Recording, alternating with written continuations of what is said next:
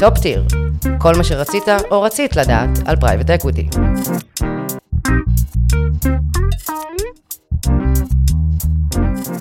שלום לכולם, ברוכים הבאים וברוכות הבאות לפרק הראשון של Top Tier. אה, אני חייב להגיד לכם שאני מאוד מאוד מאוד מתרגש. אה, Top Tier זה בעצם סדרת אה, פרקים שאנחנו הולכים להקדיש אך ורק לתחום ה private equity. אני חושב שזה אחד התחומים הכי מעניינים והכי מרתקים, ואני חושב שזה צריך לתפוס מקום הרבה יותר רחב בתיק ההשקעות הלא שכיר של משקיעים. ומעבר לזה, אני חושב שמשקיעות ומשקיעים ישראלים צריכים ללמוד את התחום כדי לדעת לשאול את, הנכונות, את השאלות הנכונות, להבין, להבין במה להשקיע ואיך להשקיע, אז יהיו לנו משהו בסביבות שמונה פודקאסטים, זה מאוד מאוד תלוי בכם, על ההתפתחות של איך זה הולך להיות. ובנינו ממש ממש כוורת של, של מומחי private equity שנמצאים גם פה בארץ וגם בחו"ל. באמת חבר'ה שמובילים את התחום אה, ונחשבים אושיות, אני שמח שאחד מהם יושב פה לידי, אנחנו כבר אנחנו נציג אותך מושאק. אה, נדבר על הכל, נדבר על ההיסטוריה ונדבר על המושגים, אה, על המושגים החשובים ועל האסטרטגיות של ההשקעה השונות של התחום, מה זה co-invest, מה זה buy-out, מה זה secondary, חוב, הכל. נשאל גם למה זה היה תחום שהוא תחום שהוא עד עכשיו היה קצת פחות פופולרי אה, בקרב המשקיעים הישראלים הפרטיים ובכלל בקרב משקיעים ישראלים, בקרב משקיעים פרטיים אה, בעולם אה, וכמובן, כמובן, כמובן אם יש לכם שאלות ואתם רוצים שנשאל אתם יותר ממוזמנים לכתוב ולבקש. הפרק הראשון יהיה פרק מבוא ממש על ה... על ה קצת על ההיסטוריה של, של private equity, מה זה בעצם אומר, אה, מה, מה קרנות כאלה או מה צורת השקעה כזאת עושה, מה היתרונות ומה החסרונות, איזה מושגים קיימים, ממש ממש אה, ההתפתחות של המוצר הזה, זה מוצר שהתחיל כבר משנות ה-70 או ה-80, מושק פה הוא יודע, הוא יודע להסביר יותר. אה, ואני רוצה לפני הכל, אני רוצה גם להודות לכל מי שבחר לשתף את הידע שלו בכל התהליך המדהים הזה שאנחנו עושים. מושק שיושב פה לידי, שהוא אחד מאושיות התחום שכבר אמרתי, אמ, איתי אלנתן מלידר שוקי הון, ענבר שטיינר מ-AJ גלובל, נציגות של קרן טנא הישראלית שתהיה פה, דורית, ארבור, יהיו פה עוד רבים, רבים, רבים וטובים, כדי שאתם תצליחו להכיר ולדעת אה, אה, את ה... ולהבין את התחום הזה, כי הוא תחום סופר סופר סופר מורכב ומעניין. ולכן, תודה רבה. על ההאזנה, ואני מקווה אה, שתהנו ותשכילו בעיקר. חשוב מאוד, חשוב מאוד, מי שמעוניין בחומר ספציפי יותר, זאת אומרת, אנחנו מדברים עכשיו יחסית בכלליות על השוק וכן הלאה, אה, אה, מי שרוצה לה, להכיר את הקרנות עצמם ואת צורות ההשקעה באופן ספציפי ואיך הן משקיעות ותשואות וכל המידע שהוא מידע שהוא אד הוק להשקעות הספציפיות. זה נמצא באתר שלנו בהקלטות שאנחנו עושים, אם זה עם מושק לקרן פנתאון, כבר אנחנו נספר, אם זה עם איתי אלנתן אה, על הרבור וסט וכן הלאה, אם זה אה, וכן הלאה, ואם, אה, אם זה עם לגבי קולר וכן הלאה וכן הלאה וכן הלאה. יש שם, כמו שאמרתי, מצגות, דפי תשואות, כל מה שיעזור לכם להכיר את המוצרים בצורה הכי טובה שאפשר, וכמובן להשקיע בתבונה. אני רוצה להתחיל disclaimer קצר, כמו שאנחנו מתחילים בכל פודקאסט שאנחנו עושים, או בכל וובינר אה, שאנחנו עושים. הפודקאסט הזה הוא תוכן שאפשר ללמוד ממנו, לא לבצ... הוא לא המלצה לביצוע פעולות. אין לראות בכל דבר שנדבר כאן בחצי שעה הקרובה איזשהו סוג של המלצה לביצוע פעולות או ייעוץ במוצר פיננסי או שיווק פיננסי או המלצה לביצוע פעולות במוצר פנסיוני, שיווק פנסיוני, ייעוץ מס, ייעוץ משפטי, ייעוץ מכל סוג שהוא. אה, המידע שיוגש כאן הוא לידיעה בלבד, אינו מהווה תחליף לייעוץ, שהרי ייעוץ השקעות צריך להתחשב בנתונים וצרכים מיוחדים שכל בן אדם, כל העושה שימוש במידע הנ"ל, עושה זאת על דעתו בלבד ועל אחריותו הבלעדית. אחרי שאמרנו את כל זה, סוף סוף, שלום לעורך המכובד, מושה קליפשיץ, מה העניינים? אהלן. אני כל כך שמח לארח אותך פה בתוכנית הראשונה שלנו. תודה שהבאת אותי. אז ככה, מושה קליפשיץ הוא אה, שותף ו-Head of Israel של חברת הקרנות פנתיאון, כבר אספר לכם על פנתיאון, זו חברה שהיא חברת, חברה בינלאומית ענקית. חוץ מזה הוא גם מרצה באוניברסיטת תל אביב ובמכללה למינהל לניתוח דוחות כספיים והערכות שווי, אני חושב שכדאי שתדעו את זה. אהלן מושק, ברוך הבא ותודה שבאת. תודה. סתם, היום, העיתון, לכמה שהתחום הזה מתפתח, אני פותח היום את כלכליסט, ואני רואה, אני רואה את הנציגות של, של בעצם פנתיאון, אותך מושק, פרנצ'סקו, שרלוט, כל החבר'ה של, של פנתיאון. זה מראה לי רק איך, אני, איך אנחנו בתור גוף החלטנו ללכת על אזורים שהם אזורים שמאוד מאוד מעניינים את המשקיעים. זאת אומרת, בסופו של יום זה אחד התחומים המרתקים ביותר, ולא רק זה, לשם, זה לא רק אנחנו חושבים ככה, אנחנו חושבים שיש פה באמת שוק שהוא שוק שהוא לא מוכר וכדאי שתכירו אותו. אבל לפני הכל, אחרי זה אני אדבר איתך על הנושא הזה קצת יותר, בואו נתחיל בהתחלה בעצם, למי שלא מכיר, גם למי שמכיר. מה זה private equity, חוץ מ... אם מתרגמים את זה בזה, זה קרן השקעות פרטית.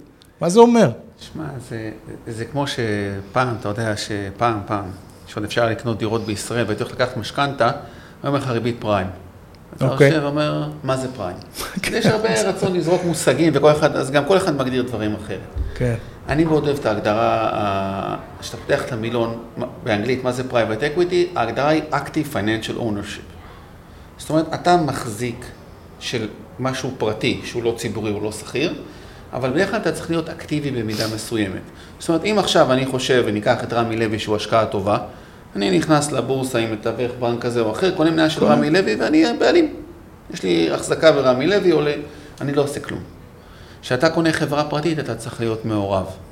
וזה הרעיון. עכשיו, רובנו, שמשקיעים את כספנו, אבל גם עובדים כדי להתפרנס כמובן, לעשות כסף, אין לנו זמן להתעסק עם זה, אז לוקחים הרעיון בקרנות השקעה, ונדבר בעיקר עליהם היום, שזה שלוחה שלנו שיודעת לרכוש את החברות הפרטיות האלה, שעוסקות במגוון תחומים שונים, וכל אחד מזה קצת אחרת, לקנות את החברות הפרטיות האלה, להשביח אותם, לייצר יש מאין, ולמכור אותם או למשקיע אסטרטגי, או לקרן גדולה יותר, או להנפיק אותם בבורסה, ולייצר כסף. זה הרעיון, גישה לכל החברות הפרטיות, ליהנות מעליית הערך שלהם, וממימוש של ההשקעה לממשיך הבא, או לשוק הציבורי. מה, מה, אוקיי, בסדר. מה, מה היתרון בסוג כזה של השקעה? זאת אומרת, מה, מה ה gain המאוד מאוד גדול בזה שאתה קונה קרן, או סליחה, אתה קונה מוצר שלא נסחר בשוק? היתרון, ואני אוהב private equity, אני מאמין, אני בשוק 22 שנים, הרוב המוחלט שלהם בתחום ה private equity, כי יש לך כלים שאין. כמו שאמרתי, נגיד שאני עכשיו רוצה להשקיע בקמעונאות מזון בישראל, אני מציע לחלוטין, אני לוקח את רמי לוי כי הוא מקרה מרתק, בן אדם שהגיע ממשפחה כן. והגיע להצלחה. אני רוצה לבדוק האם כדאי להשקיע ברמי לוי או בשופרסל או ביוחנן וכולי. אני פותח את אתר רמאי לדוגמה, מוציא את הדוחות הכספיים של כל החברות, נחשף לכל המידע ומקבל החלטה.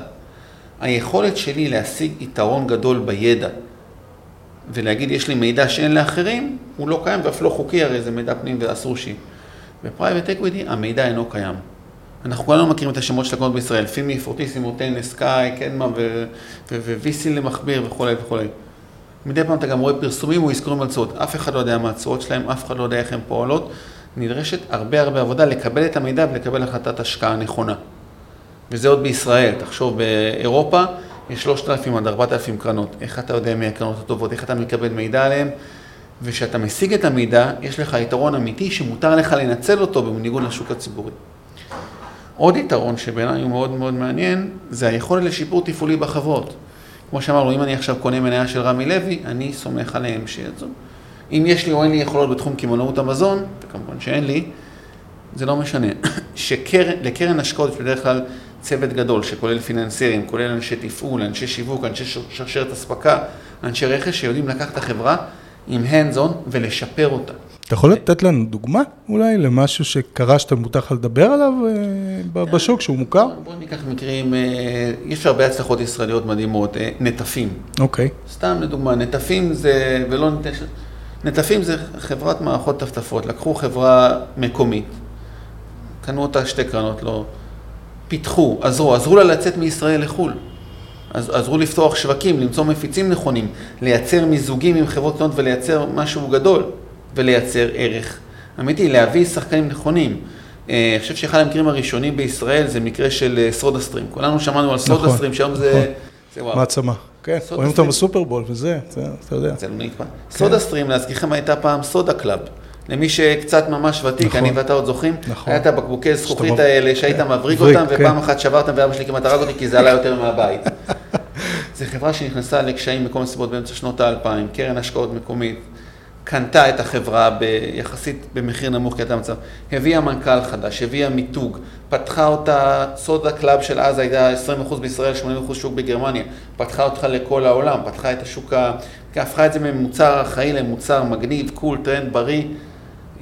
עשו שם סכומים מאוד גדולים, וזה דברים שיותר קל לעשות בשוק הפרטי. בנוסף, שחברה ציבורית היא כבר חברה גדולה. חלק גדול מצד הדרך כבר קרה. אתה מסתכל על חברה פרטית בגודל בינוני, לא תמיד, יש, יש מנכ"ל, יש סמנכ"ל כספים ויש עובדים. לא תמיד יש איש רכש, לא תמיד יש אנשי שרשרת אספקה, הם לא תמיד יודעים איך לקחת אותו מגיאוגרפיה X לגיאוגרפיה אחרת.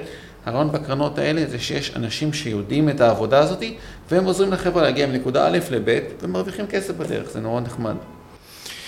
אמ, בכלל, התחום הזה הוא תחום אה, מאוד מאוד גדול, יש, אה, יש אה, הרבה הרבה קרנות. מה שאתה מדבר עליו עכשיו זה אסטרטגיה, אם נקרא לה בשם, זה אסטרטגיית buyout, נכון? נכון. אסטרטגיה שבה בעצם קונים חברות, משדרגים אותן חמש, שבע שנים, נכון? או שלוש אפילו, תלוי בין בזה. שלוש לחמש. בין שלוש, שלוש לחמש, ואז מבצעים מכירה נכון. אה, אה, של הנכס עם, עם, אה, עם אקזיט כזה או אחר. אוקיי, בסדר גמור. אה, חשוב רק שנייה, בהמשך למה שאמרת, אז כל אחד מודדים מושג מצד אחר, כמו שאמרת, בעולם שאומרים בדרך כלל מתכוונים ל- לאזור של ה-buyout ו-growth. מהמם. רכישה של חברה קיימת, העלאת ערך ומכירה. אז יש הון סיכון, VC, שבישראל הוא, הוא- בדרך כלל 10% משוק ה-private equity, בישראל הוא מאוד גדול, יש לנו המון חדשנות, אז זה יותר להשקיע ב... בחברות שהן סטארט-אפ, שני אנשים עם שני מחשב אקסל ורעיון, ואחר כך זה הופך ל-Waze, Wix וכולי. יש קרנות תשתיות, שלא קונות חברות, אלא קונות אה, גשרים ומרכזי תקשוב, ואת כביש 6 לדוגמה שנבנה על ידי קרן תשתיות. יש קרנות שמתמחות בתחום החוב, לקנות חובות בעייתיים ולהציע. התחום הוא מאוד מאוד מאוד רחב, רחב, כן. וכמו כל דבר בחיים, הוא דורש מומחיות. וכשאתה מומחה בת- בתחום צר יותר ויודע לייצר את היתרון שלך, אתה מצליח בשאיפה לייצר יותר. אז זהו, אז יהיה לנו באמת אה, יותר אה, ויותר, אה, בפרקים הבאים אנחנו ניכנס לכל אסטרטגיה ולכל תחום וכן הלאה, ונפרק את זה אפילו עוד יותר, אבל אנחנו באמת נמצאים ממש ממש ממש בהתחלה. כמו שאנחנו יודעים לספר את הסיפור, שזה ממש נשמע נחמד, על חברות שבאות וקונות ומשביחות וכן הלאה. איזה, איזה קשיים יכולים להיות לחברות private equity, או איזה בעיות קיימות הרי? זה לא יכול להיות שהכל... אה, קשיים יש. הרבה, בוא ניקח את נקודת מבט של המשקיע. אתה רוצה עכשיו להשקיע בקרן. כמו שאמרתי, אתה רוצה להשקיע בקמעונות מזון ולקנות מניה של רמי לוי, כדי לקבל את המידע אתה נכנס לאתר המאיה בבורסה ומוציא את הכל, ובלחיצת כפתור בנייד היום אתה קונה את המניה. איך אתה משקיע בקרן? אתה צריך לקבל מידע מהקרן, אין בלומברג של הקרנות, אין מידע. אומרים, יש בישראל הקרן הוותיקה ביותר היא קרן פימי. אני לא עושה גוגל ומוצא הצורות של פימי לא פומביות, האם הם טובים או לא טובים. האם הם טובים מאוד ואולי פרוטיסימו או טנו, כמו שאמרתי, כל קרן. האתגר הכי גדול בעיניי הוא השגת המידע. אנחנו לא יודעים במה להשקיע כי המידע הוא לא שקוף. ואני אזכיר מקרה, ברקע יש את, אה, אומנם זה ה hedge fund, אבל ברני מיידוף, שמה שקרה שם, ואתה אומר, אם אתה לא מבין, אל תשקיע. כל מי שהשקיע במיידוף האמין שיודע לעשות דברים בבורסה ואיכשהו לייצר איך. אתה הולך לקרן השקעות, תגיד, האם עשיתם טוב, איך עשיתם את זה, תבין מי באמת החבילה שעומדת מולך, ואם אתה יודע שכדי לעשות את זה, זה המון המון עבודה. האתגר בלזהות את הקרנות הטובות הוא מאוד קשה, לקבל גישה, נדבר על זה כמובן, אבל יש קרנות שאומרות, אם אין לך לפחות עשרה מיליון דולר להשקיע בקרן ספציפית, אני לא, שמיועדות רק למשקיעים מוסדיים. צריך לוודא שזו קרן גם טובה, שגם יש לה, או, או ישירות או באמצעות פילר, תוכל לקבל אותך, ושאתה באמת מבין מה אתה משקיע. וכמובן יש את אתגר הנזילות. לרוב או. האנשים, תראה, אין, אין דרך לייפות את זה. אה, הנזילות, קרן היא חסומה, הכספים נקראים לאורך זמן ומופצים לאורך זמן. בגלל זה זה מיועד לקשרים ומעלה, אה, זה קרנות שאתה חייב להבין שאתה עכשיו לא נזיל, זה חלק מההון שלך, נדבר תכף על אלוקציות, אבל זה אתגר לאנשים לשים איקס כסף בצד ולא לגעת בו. אז מה שאתה אומר בעצם, אם אני מפרק את, ה, את התשובה שלך, אחד החסרונות זה שקשה מאוד, או יותר קשה, לבוא ולבחור מנהל, הוא מנהל קרן.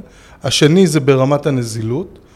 והשלישי, אם אני מבין מהדברים שלך, זה גם ברמת הקריאות לכסף והכסף שחוזר בחזרה. תראה, התפעול הוא, הוא, הוא, הוא קשה. כשאתה אומר למשקיע מוסדי שמתחייב לקרן, ואתה אומר לו, אתה תקרא לכסף בארבע, חמש שנים הקרובות, אין לו בעיה, הוא מבין את זה.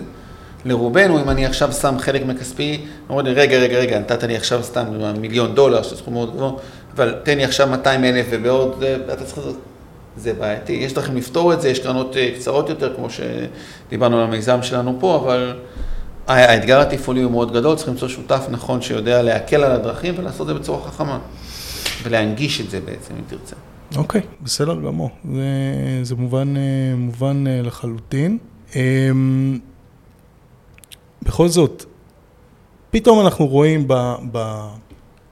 בשלוש, ארבע שנים האחרונות, גופים שהם גופי ענק, כמו, אתן לך שמות, בלק רוק, כמו אה, קולר, כמו קרלייל, כל מיני ענקיות אה, שבאמת לא היית רואה אותם בעבר, מגיעים לפה לארץ, מגיעות לפה לארץ, הם היו פה בעיקר באזור המוסדים, ופתאום הם רוצים לגייס עוד כסף, ומלקוחות פרטיים. מה, מה השתנה פה? כן, אני חושב שכמו כל דבר, אנחנו... הגופים, פנתיאון לדוגמה, אנחנו פה מ-2011. עד שהרעיון בעיתון לא כנראה, כן, לא, לא שמעתם לא עלינו, לא כן. ידעתם, החבר'ה, כן. פרנצ'סקו פה, לדוגמה, שותף מאוד בכיר בפנתיאון, אין שנה שלוש, שלוש, ארבע, חמש פעמים פה איתנו. כי העבודה והדגש בכל עולם ההשקעות עד לפני שנתיים, שלוש, ארבע, הייתה מול הלקוחות המוסדיים.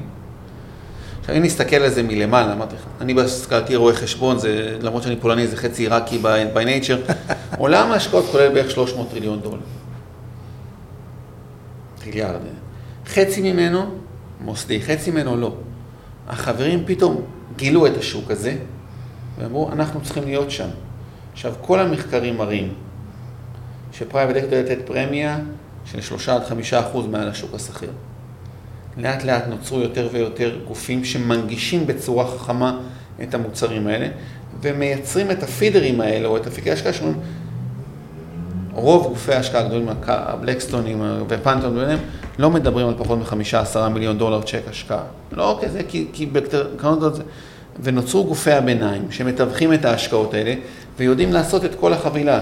גם למעשה לחלק את הצ'ק הגדול לחתיכות קטנות, וגם לשקף את המומחיות שלהם ולהגיד, כי בסוף ב private equity, החוכמה הגדולה היא לא רק להשקיע בקרן.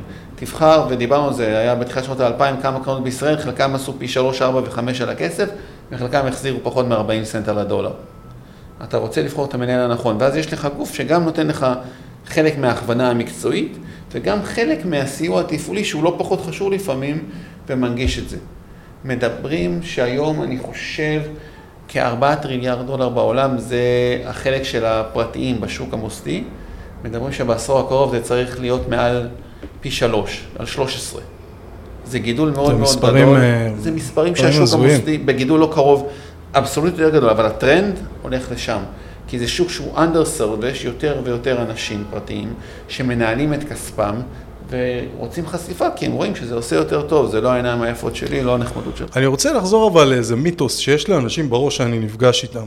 כשאני מדבר, כשדיברתי עם אנשים לפני אה, שש, שבע שנים על private uh, equity, ואמרתי להם, חבר'ה, עשר שנים, אנשים הסתכלו עליי כאילו נפלתי מה, מהשמיים בערך. האם זה באמת לסגור את הכסף לעשר שנים, או שאנחנו נפגשים עם כסף שהוא כסף קצת לפני? כמו כל דבר, יש כאן קצת... אה, אה, קרן השקעות, בגדול, היא קרן לעשר שנים. Mm-hmm. אם יכול להיות תקופות, תקופת ההשקעות, שזה שלוש עד חמש שנים הראשונות, ואחר כך תקופה דומה עד לסך הכל עשר שנים בדרך כלל. בשנים הראשונות הקרן מזהה את החברות שהיא רוכשת, קוראת לכסף. כעבור בין שלוש לחמש שנים הקרן מממשת את ההשקעות ומחזירה את הכסף למשקיעים, לרוב בקרן טובה בלי שיקול דעת, לא יכולה להחליט רגע אני... לא, יש מימוש, הכסף חוזר. לכן המח"מ שבו בעצם באמת אתה בלי זה שלוש, ארבע, חמש שנים, שלוש עד שש שנים אמיתית. זה הרעיון. הקושי האמיתי באמת הוא שבין לבין אתה גם לא נזיל ואתה לא יודע לצפות את זה. אז אם אתה בן אדם אומר, זה, זה לא, אתה לא צריך להשקיע מהכסף שאתה בונה עליו מחר ללכת למכולת לקנות קוטג' וחלב. כן, לא. כמובן, ברור. אבל ב, בלונגרן, אם תדע לשים את הכסף הזה בצד, והמוסדים לא הגדילו מהותית, יש דוחות מרתקים, המוסדים בישראל לא הגדילו מהותית את ההשקעה שלהם כי זה נחמד להם, זה קשה תפעולית לכולם, וזה לא- זה בסוף, אתה תדע ליהנות מהפרמיה לתשואה שהשוק הזה מניב לך, וזה כל הרעיון בסוף. בוא נדבר קצת על פנתיאון, אנחנו הולכים מסביב, אה, מסביב מסביב. בוא, בוא תספר לי קצת מי זה פנתיאון למי שלא מכיר, חוץ מזה שברומא וזה, זה... כן, זה אנחנו. כן. פנתיאון זה מה שנקרא private equity provider. פנתיאון הוקמה בלונדון ב-1982, משפחת סווייר, משפחת ספנות מאוד גדולה, שראתה את זה. פנתיאון עשה private, רק private equity מנהלים כ-90 מיליארד דולר, 11, 12, סליחה, משרדים ברחבי העולם. אנחנו עושים מה שנקרא primary, secondary ו-co-investment, יעבירו על זה לכל. primary זה השקעה בקרנות, לזהות את הקרנות הטובות ולתת להן כסף. סקנדרי זה לקנות ממשקיעים שהשקיעו בקרנות אותם החוצה, ואני בטוח שפרק נפרד אנחנו נדבר על זה לא מעט, כן. ו-co-investment, של להשקיע לצד הקרנות בחברות ספציפיות. ואנחנו עושים את זה לחוד מה שנקרא private equity, שזה buyout ו-growth, חברות תפעוליות, לחוד בתחום התשתיות, ולחוד בתחום החוב עם צוותים שונים, כי אין מה לעשות, לקנות חברה כמו סודה סטרים זה לא כמו לקנות את כביש 6, זה לא כמו לקנות עכשיו חוב בעייתי יותר או פחות לחברה שהיא... בהחלט. אולי זה. זה אנחנו.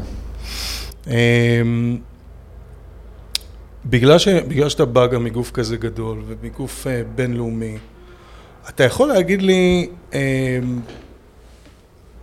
אם אנחנו חוזרים לאזורים של המוסדיים, אמ, מה המגמה באזורים של ה-Private Equity? זאת אומרת, לאן זה הולך, מה ההסתכלות? האמת שזה אחד ה... תראה, אני, אני התחלתי, הייתי בחמש שנים אצל פרופסור חסור בריאות פיננסי, ואחר כך הייתי תקופה דומה בעמיתים, קרנות הפנסיה הוותיקות, בין 2006 ל-2010. בגוף מוסדי, אז ממוצע היה בן אדם אחד שעשה את כל ההשקעות הפרטיות האלה, כל הקרנות. זאת אומרת, בן אדם אחד שהיה אחראי על עשרות קרנות, לצורך העניין, או... אפשר גם מאות בחלק מהמקרים. אוקיי. אה, אני זוכר שלאחד מהחברות ביטוח היה שני אנשים, הסתכלנו עליהם כעל אימפריה. אוקיי, אוקיי. ו...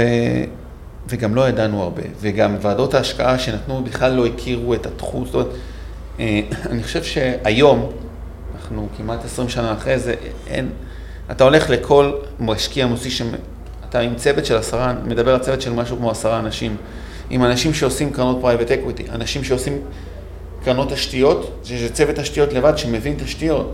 ב... אם אני מסתכל על הטרנד של השנתיים, שלוש האחרונות, פתאום נוצר צוות נפרד לקרנות חוב, שזה עדיין קרן שמשקיע בחוב. זה אגב הטרנד הכי גדול בעולם, שנסתכל עליו בשלוש שנים האחרונות.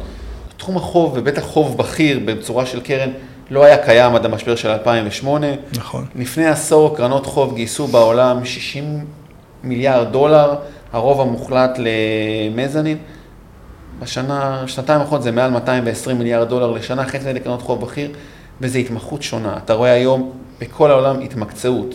אני רואה היום את הרמה, אגב, המקצועית של המוסדיים בישראל, היא, היא מטורפת. יש לך בן אדם שהוא מתמחה, שלושה ארבעה במוסדי שעושים private equity.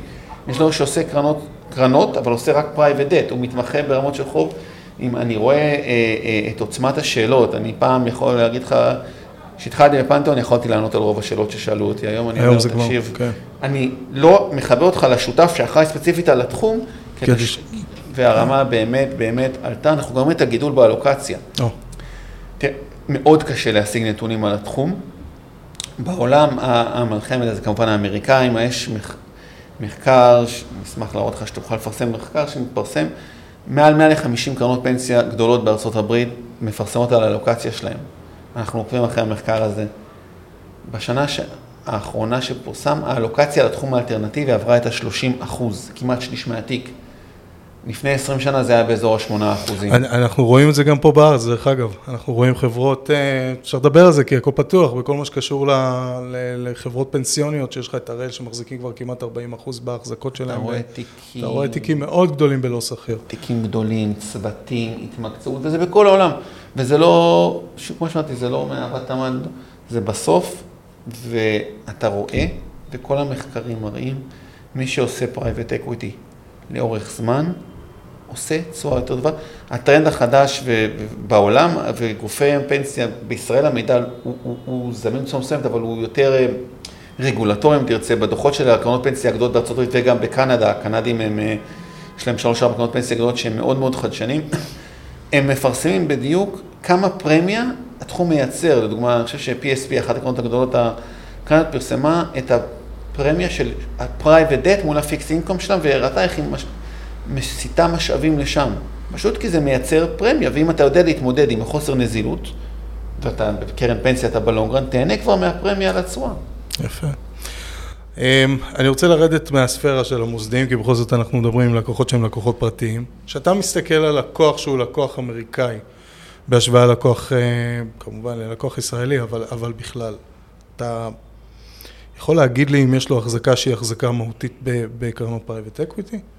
יש לנו מעט מאוד מידע על התחום. כמו שאמרתי, זה, זה באחות, אבל הצפי, ואמרתי, הצפי שהשוק הפרטי של עולם הקרנות ישלש את עצמו, מעל ישלש את עצמו בעשור הקרוב. אתה רואה יותר ויותר, ואתה רואה את כמות, אם לפני חמש, שש, שבע שנים הייתי אומר לך את המונח Family Office, היית אומר, יש כמה בודדים, וגם בהם הייתה אלוקציה מאוד קטנה ל private equity. נכון. היום נכון. אתה הולך ל family office, יש הרבה יותר, עם רמה מקצועית מעולה, וכל אחד מהם הוא תותח ב private equity. ההתמקצעות היא מאוד מאוד גבוהה, כי הלקוח מבין שהוא רוצה את הדבר הזה ואין לו את זה. אתה, הווקטור ללא ספק לשם, אני בטוח ומקווה שאם נשב בעוד חמש ובעוד עשר שנים פה, זה ברור, כן. ידברו על התקופה הזאת כעל העידן החשוך של איך זה יכול להיות שזה היה כל כך קטן ו, ולא יעיל. השוק הולך לשם, כי אם אתה כבר מוכן לוותר על הנזילות, ורוב האנשים שמנהלים את הנכסות לטווח ארוך, אפקטיבית, הם מוותרים על הנזילות, תהנה מהפרמיה. בסדר גמור. אמ, קודם כל, תודה רבה. אני רוצה לסכם, כמובן, אפשר לדבר באמת בלי סוף, אנחנו יכולים לשבת פה איזה 4-5 שעות, רק לדבר על, המבוא של ואיך זה התחיל, ודוגמאות לעסקאות, ובאמת אין סוף, אבל באמת אני רוצה שאנשים יקבלו את הטעימה הראשונית של בעצם מה זה private equity, אה, ואני שמח שעשית את זה. הזכרת לי אנקדוטה פשוט. private equity, כמו שאמרת, התחיל בסוף שנות ה-70. כאנקדוטה של כמה חבר'ה מוול סטריט שפתאום קונים חברות פרטיות. הבום של התחום הזה היה בתחילת שנות ה-80, אה, קרן בשם KKR, אחת הקרנות כן, עד היום, קנתה את עסקת RJR Nabisco, חברת טבק, אה, ואז כל ארצות הברית פתאום אמרה, החבר'ה של שנות שפיוט שלה קונה כן. חברת טבק ענקית, יצא על זה כתבה בוול סטריט, Barbarians at the Gate, יש על זה סרט בנטפליקס. נכון, לא סרט מעולה, דרך אגב. לא ראית את הסרט עד הסוף, דווקא נהניתי. אבל אתה רואה את הגישה מאמצע שנות ה-80, זה הפך, Barbarians at the Gate, כאילו הברברים שבאים לקחת את החברות. את הכסף, כן, ולשחוט אותם. והיום אתה מסתכל, ואין גוף מוסדי בעולם כמעט. חושב ש-70% מהגופים הם עם הקצאה של בין 5 ל-10% ל private equity, ורובם, והרבה מהם גם הם יותר. זה הפך... אני חושב שגם, שגם כל הנושא של ESG וכל הזה, השתנה גם בקרנות עצמם. זאת אומרת, זה לא משהו שכאילו שאתה רואה אותו כמו שהיה לפני 40 שנה. פעם זה היה באמת, היו שני אנשים מוכשרים ואמרו, יאללה, ננהל קרן. ו... היום, חלק מהמוסדים, תסתכל על השאלון, שיש לנו צוות שממלא את הטפסים האלה, כי זה לא שאלה, זה לוודא שבאמת יש לך את המוצר הנכון, והתעשייה גם התבגרה, כמו כל תעשייה. אני חושב שזה בהחלט הזמן הנכון, השינוי מהברבריאן זה דה גייט, ל... אנחנו גופי השקעה לגיטימיים, נכון, נכון שאנחנו לא מתעסקים בהון ציבורי, בהון שכיר, אבל זה גופים לגיטימיים עם כל המערכות, כל התחכום, ואני חושב עם קר יותר פורה ומגרש משחקים יותר נוח, לייצר ערך למשקיע. אה, מושק, תודה רבה. אני ממש מודה לך שהתארחת אצלי. אני בעתיד אשמח לארח אותך שוב כמובן. אה, חבר'ה, רמה אחת נוספת, מי שרוצה, הנה, אני אדבר למצלמה. רמה אחת נוספת, אה, כדי להפוך גם ליותר פרקטיקה, מי שרוצה לקבל מידע, לדוגמה, מושה, כמו שאמרנו, משווקת פנתיאון פה בארץ, זו קרן בינלאומית ענקית. מי שרוצה לקבל מידע שהוא מידע על הקרן הספציפית או על הקרנות הספציפיות אה, ולראות איך אפשר להתחבר אליהם, יש אצלנו באתר, אה, אה, כמו שאמרנו בהתחלה, את המידע שהוא ספציפי על הקרן, יש, שם ראיון עם מושק שהוא מוקלט ויש שם, כמו שאתם מכירים, כמו שעשינו כל פעם אצל הזה, ומי שלא מכיר, אה, מצגת וכן הלאה, כל מה שצריך כדי לקבל החלטה, על, על כל ההיבטים. אז, אז אני מאתגר אתכם, www.lampert.co.il. בפרק הבא אני מארח חבר של מושק שקוראים לו איתי אלנתן. איתי אלנתן הוא מנכ"ל לידר הון פרטי ושותף מנהל. אנחנו נדבר על סוגי ה private equity שקיימים, מה שדיברנו איתכם על האסטרטגיות והסוגים עצמם, וגם נבין איך בוחרים קרן ומנהל קרן לפורטפוליו שלנו. אתם יותר ממוזמנים להאזין לפרקים הבאים באתר שלנו, בספוטיפיי, ב Apple Music, במה שאתם לא רוצים, RSS, מה שאתם לא רוצים, ועוד תודות נוספות שאני לא אשכח, תודה לטינקאפ שאנחנו מתארחים אצלם פה באולפן, הפודקאסט הוא פה בתל אביב. ThinkUp, מעבר ללעזור לנו, עוזרת ליזמים וליזמיות לבנות את הסטארט-אפ שלהם. תודה רבה לעומר למפרט, שעושה לנו את כל הנושא של התווים המוזיקליים וכל העריכות וכל זה. ולנועה ביגון, מנהלת השיווק שלנו, שניצחה פה על הכל. ותודה רבה שוב למושה קליפשיץ, תודה רבה. תודה שהבאתם אותי, מדהים, כל הכבוד על היוזמה.